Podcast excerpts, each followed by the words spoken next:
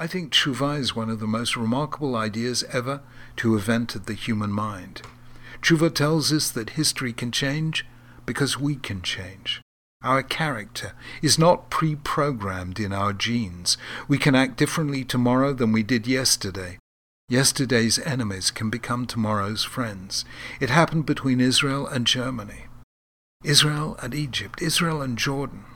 History can change because we can change, and we are the makers of history. And my deepest prayer this year is that Israel's enemies, its neighbors, change too, because then we can, together, write a new chapter in the history of the Middle East, a chapter of joy, not of distress. But just think about Israel for a moment.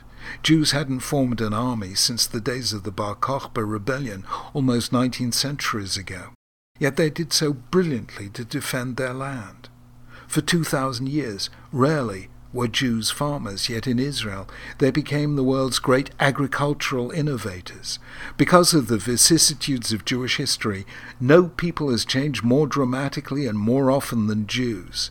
And yet throughout it all we stayed loyal to our fundamental principles justice, compassion, love of life, love of children, love of study, argument, and the life of the mind. Useshuva usefilo tzedakah ma'avirin Ezra Hagzera. Penitence, prayer, and charity can avert the evil decree. There is nothing inevitable in the affairs of humankind. The greatest gift God gave us was the ability to change. Jews never accept defeat. Because of that, after all the hammer blows of history, we are still undefeated. Yes, there have been tough times in recent months, but consider this. In almost 4,000 years of Jewish history, never before have we had simultaneously independence and sovereignty in the land of Israel and freedom and equality in most countries outside. To paraphrase an old Hasidic saying, if things are so bad, how come they're so good?